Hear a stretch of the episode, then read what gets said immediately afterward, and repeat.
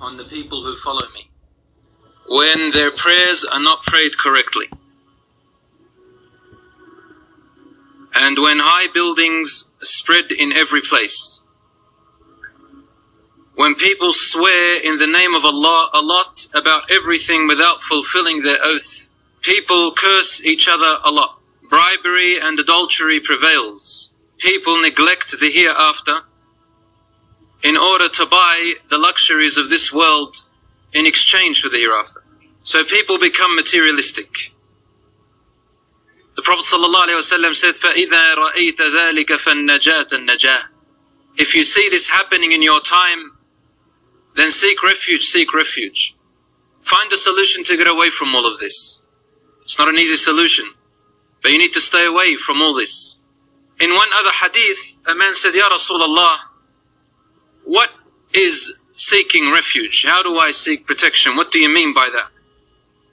And Rasul gave an expression like this. He said, by adhering to your house and keeping your mouth shut and hold your tongue and hand from doing unlawful until death comes to you.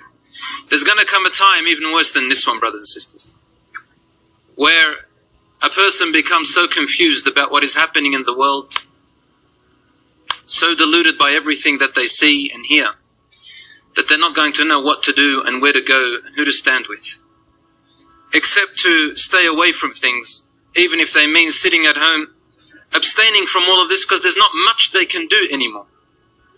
They want to do good, but where do they go? They want to avoid the bad, but it's all the way, all around. I heard a lot of young people say to me now, why does Islam say everything is haram, haram, haram? This is not true. Islam does not say everything is haram. But when there's so much haram around us and corruption, Islam looks like it's forbidden everything. The hadith of the Prophet sallallahu all these hadiths can be found in Sahih Muslim and Bukhari, Tirmidhi, Abu Dawood. These are called the six books of hadith, Ibn Majah and Nisa'i. The Prophet sallallahu is telling us prayers are not prayed correctly. People pray without really meaning to pray anymore. Their five daily salat are done in a hurry, in a rush, with neglect, uh, no importance is taken to them. If money comes in the way, the prayer is lost. The prayer is delayed. If a boy wants to meet a girl to chat her up and it's time for salat, he'll ignore the salat. If there is something of worldly benefit to them, the salat becomes the last thing on their mind. One brother said to me once, Brother, I don't pray Jumu'ah because I work. said, have you tried to seek time off? He said, no, because Islam says to me that I have to look after my family. The response to that is obvious. If it wasn't for Allah providing you with this family, you wouldn't have a family aslan in the beginning. When you turn away from Allah and become ungrateful to Him and rely on other than Allah subhanahu wa ta'ala, Allah describes this type of family like the family of the spider in the Quran. It falls apart. It's not stable. Then he said, high buildings are spread everywhere. This hadith also comes in a different manner. When Jibril alayhi salam once entered, he sat as a man. And Umar ibn al-Khattab radiallahu anhu says, we saw this man enter one time. And the Prophet ﷺ was sitting with us in the masjid. And this man who entered, he had a very black beard with very black hair and a very white thobe, clothing. He did not look like he was traveling because you couldn't see any dust on his clothing and none of us knew him. So who was this man? They didn't have aeroplanes in those days and cars to travel very quickly. And he sat to the Prophet ﷺ very respectfully. He asked him several questions. And the last of the questions he asked him was this. Mata sa'a? When is the last hour? And at every time he would say to him, you are truthful, you are truthful. They thought, how come he's asking him questions and saying that you, he is truthful when he's the questioner? And then he's telling him that you've said the truth. As though he is testing him. In the end, he said, when is the last hour going to come? When's the world going to end? And he said, the questioner who is asking me, or the person you are asking is no more knowledgeable about its hour, about its time than the questioner. Meaning you and I don't know. I don't know any better than you. So we asked him what are its signs, some of its signs, when it comes close. And he mentioned two things, very important. أن تلد الأمة ربتها When the mother, servant of Allah, is one meaning, it's probably the most likely meaning. When the mother gives birth to her daughter or son, and this daughter becomes like a boss, a master over her, as if her mother is her slave. In another hadith, Rasul said, when the son I am Bibi Fazila. I live in Bushy, Watford. I'm retired. I used to work in Watford General Hospital. son, when the son, the boy, son, he chooses his friend closer and distances his father away. This time wasn't, never existed in their days. Even among the Christians and the Jews, this didn't exist. It was a time that was very unusual to the people. أن تلد الأمة ربتها that the mother will give birth to her daughter who when she grows up she acts like she's the master and boss over her own mother and their parents in other words وترى العال رعاء الشاة يتطاولون في البنيان and you will see the destitute barefooted Bedouins that will be building very high towers in the sky, skyscrapers. Today we see this, many signs of this everywhere. The Bedouins are actually today in the Emirates, places like the Qatar. Now they're actually competing in this. يتطاولون في البنيان means that they will be competing in making high towers. Who will make the higher tower than the other person? So materialism and uh, technology becomes the main motive of people in competing for. And if you look at society today, you will see that when people say we are an advanced society, we don't live in the caves anymore, what they're trying to tell us is that now we are more intelligent. With what? What are we more advanced in? Rasul said, يَتَطَاوَلُونَ فِي الْبُنْيَانِ They'll be competing about who can make the highest buildings, high rises. Meaning they'll compete with their technology, with their sophisticated engineering and building. What is so special about an advanced society who knows how to build machines or buildings, or send satellites into space, or build rockets, or build atom bombs. The only thing I can think about is to kill people, to destroy the poor, to show off in worldly possessions for mere greed and power, the way that Iblis used to show to Adam when he said, I am better than him, you created from fire and you created him from soil, and I will lead all of them astray and make them go into hellfire with me. Same thing. So we'll be competing with technology.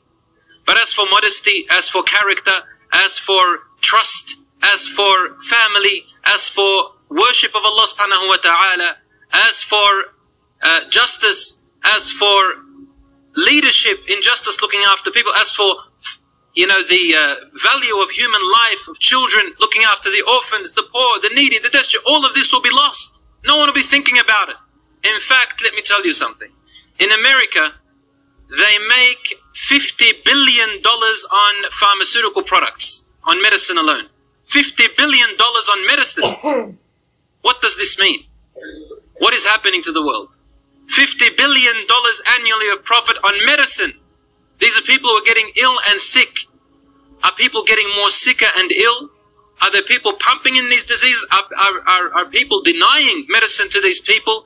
Why are they making the medicine so extremely expensive? Innocent people are being killed because medicine is too expensive.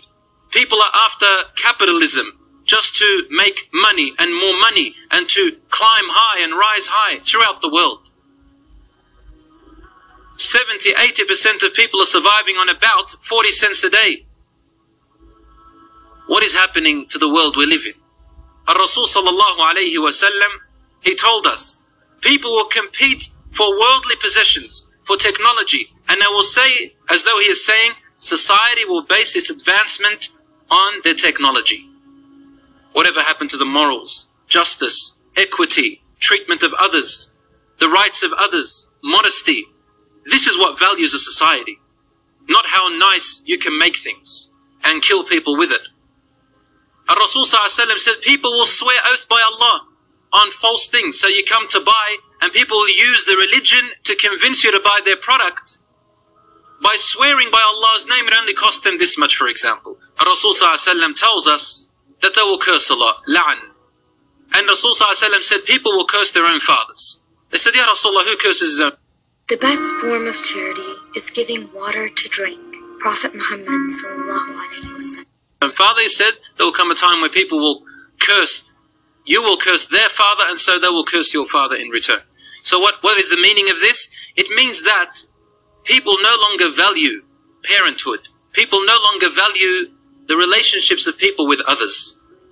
They'll wipe them off, they'll curse them, they'll have hatred, people only think about themselves. Rasul tells us that bribery and adultery will, beca- will prevail. Prevail. You know what prevail means? Yafsha. Meaning it becomes the norm everywhere. And he even said that there will come a time where a person will be walking down the street and they will see a man and a woman committing acts of adultery and fornication before everyone's eyes, not afraid of the criticism. And they will say, well, at least you could have just moved aside so that we can walk past, you know. Just make some room. It's okay what you're doing. It looks cute, but we just want to walk. That's all, you know. Keep going. Subhanallah. This means that modesty and morality dies out completely throughout the world, whether they are in the Muslim lands or the non-Muslim lands. Brothers and sisters, I don't want to talk too much about what is happening there. But if you do your research, you will find that in both worlds, I don't want to name countries so that I don't find, sound racist, but it is happening double, triple. Tourists go from Western countries to these particular countries in order to have a great time with their lust, temptations, alcohol, and so on and so forth. It's happening. Adultery becomes so prevailed that husband and wife divide and they divorce and children become, you know, to sort of live on their own and morality is gone because they cannot control their lusts and people will be afraid of getting married because they don't want to commit. They cannot control their desires. The man still wants to sleep around, the woman wants to sleep around. Nowadays, it's very difficult to find someone to identify you as a husband and wife. They say partner. Is this your partner? People are afraid to say husband and wife. Why? Because hardly anyone wants to get married anymore. They say partner. Oh, we respect the fact that you don't want to get married and commit and value that partner. People neglect the hereafter in order to buy commodity from this world. They sell the hereafter for this world. And this is when a person neglects their worship, neglects the hereafter, and they focus on what they can see only in this world. Their clothing becomes extravagant. Their food, they live to eat. Their coffee, they live to drink coffee. They love to display themselves with their ornaments only to show off their beauty to the people whom they're not meant to show it off to.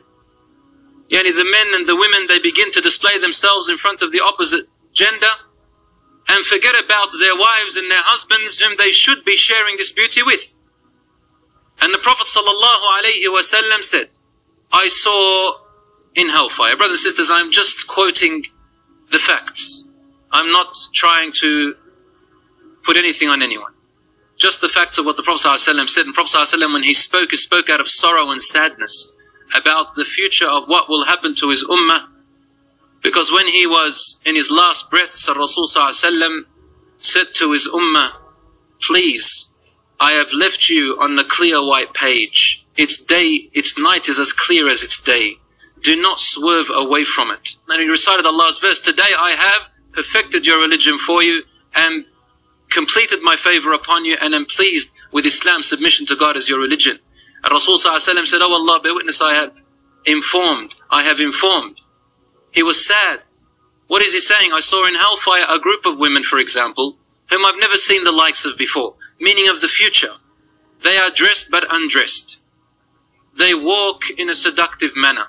مَائِلَاتٍ مُمِيلَاتٍ And they do fashions upon their heads in order to, in a type that attracts attention. Rasul sallallahu alayhi wasallam told us this is something of the future. He's never seen the likes of before, not among the Romans, the Byzantines of his time. He did not see them among the Persians of his time. He did not see them among the mushrikeen of his time, or among the Muslims of his time. This is something which the humans begin to do, at large, Muslim, non-Muslim. And he said, among my ummah, from my nation, subhanallah. And how often do we find young people imitating and copying who? Celebrities. Where Rasul sallallahu alayhi wasallam did tell us that there will come a time when upon my ummah they will begin to follow them step by step, foot by foot, that if they were to enter the hole of a lizard, they will follow them. حتى ولو دخلوا جحر ضب لدخلتموه قالوا اليهود والنصارى يا رسول الله قال فمن they said, O Messenger of Allah, do you mean that we will be following step by step the customs and traditions and morals of the Christians and Jews of that time? He said, yes. Who else? The Romans will be the largest in number and power and influence. This is a hadith from the Prophet ﷺ. You find it in Sahih Muslim that the Romans, the Romans in those days used to call them Ar-Rum. Ar-Rum, you know, I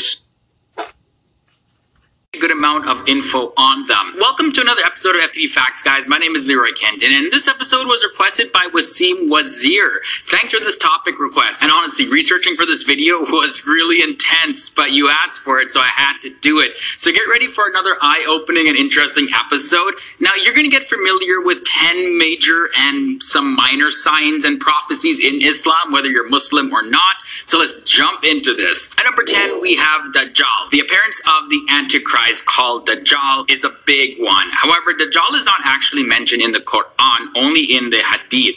Apparently, he will be a Jew that's born in Iran to parents who have not had any children